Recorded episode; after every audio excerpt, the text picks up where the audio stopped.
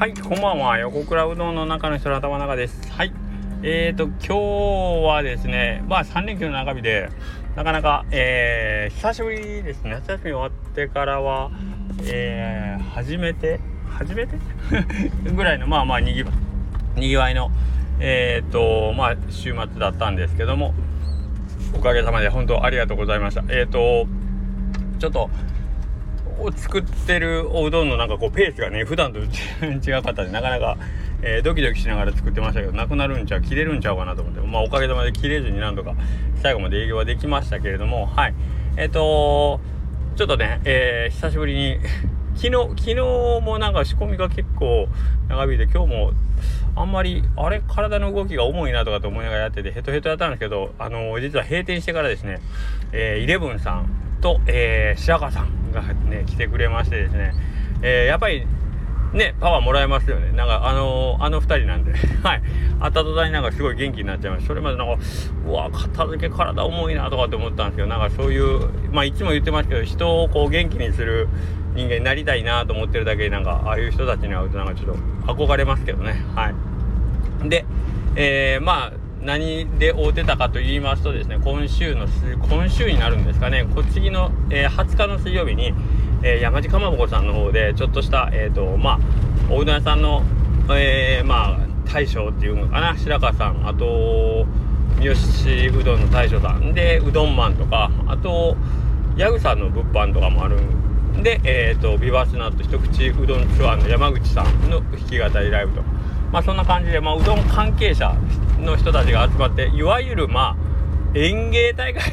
ですね。えー、ですね。まあ、あの、料金とかも一切発生せずに、えー、まあ、僕たちもほとんど練習、今日打ち合わせって言ったんですけど、練習らしい練習みたいなほほぼなく、当日蓋開けてドンです、みたいな感じの、まあ、ちょっと、あの事前にハードル下げに行くわけじゃないですけど、ゆるい感じで、で、えー、おそらくお客さんの方としてもちょっとおうどん屋さん関係者がちょろちょろ来てくれると思うんでまあその辺を交えてこう座談会じゃないけど多分トークショーみたいなのもできたらいいなっていう感じで、えー、考えておりますね。はい、考えておりますというか、これはもう山地かまぼこの正田さんが全て取り仕切りをやってくれてるんで、僕らおんぶに抱っこさせてもらってて、非常に楽をさせてもらってるんで、申し訳ないんですけども、まあそんな感じの今日は打ち合わせをして、まあ元気になったところなんです。はい。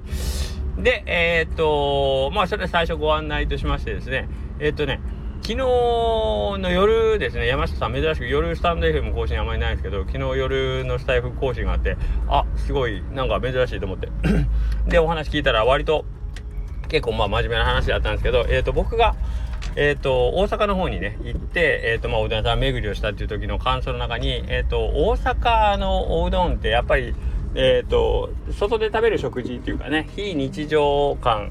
が、え、ー、と、まあ、感じるし、香川県のうどんってやっぱ、なんといっても、こう、生活と、ちょっと地続き的な、まあ、日常のおうどん食事かなというのは、まあ、僕、僕感じてね、え、ー、と、ちょっと話したんですけど、まあ、そこについて、まあ、山下さん的な見解として、まあ、あの僕はね、ほんと生まれた時から家はうどん屋さんだったんで、なんか、まあ、日常というかほんと生活が基本的にうどん一色やったんですけど僕自身はうどんはそんな好きじゃなかったんですけどっていう感覚もあってまあそれがうんと来る人もお客さんやから当たり前のように、えーと、お客さんもこんだけ 来るし、えー、来てる人ってまあどっちかというと毎日うどん食べてる人なんでこの人たちのことは日常なんだろうなみたいな、えー、雰囲気なんがあるんで有と香川県のうどんっていうのはもうみんなの生活の一部なんだろうなというのを思ってたんですけどやっぱり当たり前ですけどえっ、ー、と100人おったら100人ともそのバックグラウンドというか経験は違うんで、まあ、そうじゃない人もいるいるからまあ一概には多分言えないだろうしなんかそれをこうあの前提にね、えー、話を進めていくと,、えーと、もしかしたらちょっとあのー、ちょっと違う的外れなことになりかねないですよみたいな感じで、えー、山下さんがおっしゃってあなるほど確かにそうやなと思って。でえっ、と僕があのそれがあの山下さんの分に、えーと、賛成とか反対とかそういうのではなくてそこからちょっといろいろ自分なりにあそうかそうかそそれだったらこういうことかと思って考えていったことがあってあの山下さんそのあれがきっかけでね。うん、でえっ、ー、と例えば日常とか非日常とかっていうのをまあ言う時に、えーと、誰にとってっていうその一人称ってすごい大事なんだなっていうことがまず一個で、えーとまあ、僕にとって日常だけど、えー、別の人にとっては、えー、そうじゃないもの逆に僕にとってはこれは非日常だと思うけど他の人にとってはいやいやそれは私にとっては普通に自然なことなんですっていうのはもうあの普通に起こりうる。えー、齟齬というかギャップというか、まあ、勘違いというか思い込みになりかねないなというところで、えーと、誰にとってのっていう部分その第一人称はそれ誰なんっていうところが、えー、ああまあまあこれ確かにそうやなということが1個と、えー、あともう1個はですねえっ、と例えば、えまあ、セルフのうどんでこれもこれも山下さんがおっしゃってたんですけどセルフうどんってどっちかってこう庶民寄りというか、えーと、馴染み香川県のうどん屋の中ではまあこうスタンダードというかねえっ、とこう生活に溶け込むというか、まあ、気楽っていう感じなんだけどその中でもやっぱり、えー、まあ例えばうちでも、えー、ちょっと凝ったメニューというか,、えー、かいわゆるシンプルなかけぶっかけでこう麺とだしだけじゃないうどんね。うん、っていうのもあってまあ一般店で出ててもおかしくないよなみたいなメニューも取り扱ってますからね。って山下さんがおっしゃっててあ確かにということはさっき言ってた、えー、一人称誰にとっての日常っていう部分もあるしで同じ、えー、例えばお店の中で切り取っても例えばかけうどんはすごくえー、セルフスタイル、まあ、うちなんかね特にね手棒で自分で温めてみたいな感じのところなんで、えー、さっきの話に戻せば日常に近いというか、えーとまあ、いわゆる昔からあるスタイル。で、えーと、もうそのうどんのまあ言うたらこの初期 初期スタイルというんですかねに近いもんで何かこう一つのフックになるじゃないですかそこってね。と思えばもう一個別に、えー、じゃあ鶏チャーとかにしましょうかね。ネギ油かけたり、えー、上に乗ったチャーシューを炙ってみたりとかってまあちょっとえー、っと今までの讃岐うどんっぽくないようなメニューがあったりとかねはいということですよねなんでえー、っと同じ対象の中でもその中にえー、っと2つ2つというか、まあ、いわゆるターゲットが違うところがある。さっきで言う日常っぽいとこと非日常っぽいとこがあるっていうのがあってえっ、と誰にとってのとこと、えー、別に、えーと、同じとこでもどこをどこを切り取ってっていう部分ですね。どの部分がっていう感じが、えー、どのポイントがです。もういいんだけど一つの、えー、物事の中に、えー、いろんな要素が含まれてるんで、えーと、それをまあこう細かく見ていけばもしかしたらそれってえーと、新しいお客さんに訴えるための武器が隠れてるんじゃないかなとかってね、うん、そういうことを、えー考えてもいいかなと思い思いましたね。はい。えー、まあ組み合わせていってもいいんですけども例えば僕のところでたまに言われるのがセルフで5代目でえっ、ー、とまあその老舗っぽいのぽいのに、えー、実はそうじゃないことをしてるっていうまあ例えばダジャレインスタやった時もそうまあまあ言っていただいたんですけどなんか老舗なのになんかそういうちょっと砕けた雰囲気なんですねとかね、うん、っていうのも、えー、あるだろうし えっと単純に、えー、ももっとほんまに単純にえっ、ー、とかけうどんは普通に日常食として地元の人が毎日食べるけど、えー、ちょっと根の張る、えー、凝ったメニューに関しては、え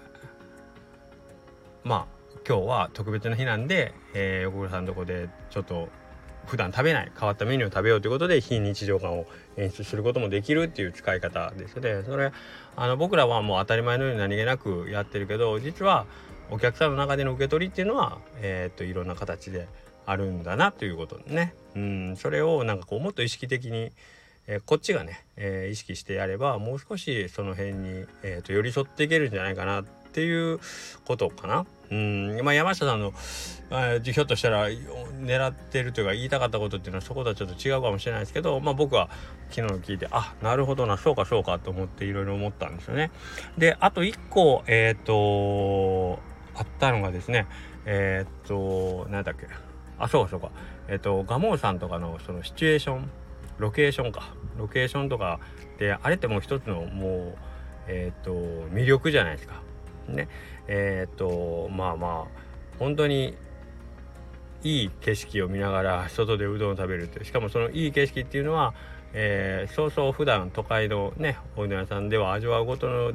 できないような、えー、特別な景色ですね。はい、っていうところ。でけどかつては、えー、おそらく香川県のいろんなうどん屋さんでこういう景色があったんだろうなとこう思いを馳せられるような感じですね。はい、かつてはあったであろう日常が今はなくなったからそれを、えー、まあ、追体験したいとかその原原風景に触れたいっていう感じでそれがもうすでに非日常になっているという感じでなんかその辺のえー、っと何て言うかな、うん、みんなの中にはあるであろうだけど見たことないっていう景色、うん、っていうくくりのとこ。それが、えー、うちの店で言ったら古民家というかあかつておばあちゃんちってこんな感じやったなとか、うん、あのー、昔の日本人の住んでた家ってこんなんだよなみたいな思いは馳せたり実際にこう軽くこう想像はしたかもしれないけど、まあ、実際にそういう空間の中でご飯を食べるっていうことえーと、かつてあった日常に、えー、まあこうタイムスリップじゃないけどそれを非日常的に捉え直すっていう感じですね。はい、でえっ、ー、とそこで、まあ、何が言いたいかというと,、えーと、非日常があるからこそ人はそれを見たいとか見に行きたいとかって思う要素はあると思うんですよね。むしろ、えー、それを武器にするっていうことはあるじゃないですか。で地方創生とかも多分そういうところに結構よりしろ置いてるとは思うんですけど、えーと、自分たちではあまりにも日常すぎて気づいてないものねえーと、本当はすごいお宝なのに気づいてないっていうものを例えば外からの目線で見た時にいやいや実はそれすごい貴重ですよとかそれって普通の人見たら驚いたり喜んだりしますよっていうことを、えーと、改めて再発見して、えー、みんなにこう提供し直すって形を変えるか、えー、そのまま出すかはまあいろいろあるんでしょうけどそれを PR して、えー、実は素晴らしい宝物がうちにありますっていう感じで自分たちの日常をなんだけど誰かにとっての非日常で、えー、非日常っていうのは多分そこには価値が生まれると思うので、えー、それを価値として提供することで、えー、まあね地方は盛り上がるというかねある種のこう経済効果が生まれたりとかっていうこともあるのでなかなかなんかこれを考えていくとすごい面白いなと思ってちょっとまだあの紙にでも書いてまとめないと今なんかつらつらと喋ったらまた喋った端から忘れていくんでね。はい。っていうことなんですよね。えー、っとそうそう。お客さんをこう遠くから引き込むというかえー、っとお店のなんかその特別感っていうのは非日常にあるわけないじゃないですか。その辺にありふれてるものにお客さんわざわざ多分お金は払わないと思うんで、はい、その辺にはない、えー、特別なもの、えー、まあ、価値あるものそれは、ま、非日常なんですけど、えーと、それを、えー、なんかこううまくプロデュース うまくこう見つけてきちんと提供することで大事で。で、えー、今讃岐うどんっていうのはさっき、えーと、山下さんが言ってたように関西の人からとったらやっぱりそういう非価値があるんですね。おそらくね。非日常的な、うん、だからその部分のことをこうあまり無自覚的に、えー、まあ、僕たちにとっては日常なんだけどっていう言い方を、えー、する前に一回こうちょっと立ち止まってもう一回そこを細かく見ていくともう少し面白い発見があったりまあ今僕がこれはもう考えて楽しんでるだけなんですけどはいえーと、そういうのを考えるきっかけをこうくれるんでやっぱあの人は面白い人だなと。思いましたね。はい。えー、まあ別にこれといって中身がある話ではないんですけどうん。だからそういう風に、えー、もう一回捉え直していくっていうのは、えーまあ、大事 大事、えー、っていう感じなんですよね。はい。面白いなというか、大事というよりはやっぱやっぱ面白いですよね。それをいちいち考えるのが。はい。あの、それを僕の場合はなかなかお商売に役に立てるっていうとか、なかなか難しいんですけど、はい。なんかそういう実行力っていうのがなかなか乏しいので、はい。けどまあまあ、いいきっかけをもらえてよかったなと思います。はい。まあそんなわけでですね、えー、っと、明日ももう一回休日がありますんで、今日、ちょっとね体調がうちの僕もこうさっき昼から急に疲れたって言ったけどうちの奥さんがさっき、えー、の連絡でちょっと体調が悪いって言ったんでひょっとしたら風邪でもひいてんのかみたいな感じになってますんで。はい。えーと、とりあえず体調万全でその20日の水曜日を迎えれるようにちょっとなるべくえっ、ー、となるべく余計なことはせずにですねパッパと終わりたいなと思います。はい。というわけで本日も聴いていただいてありがとうございました。それではまた。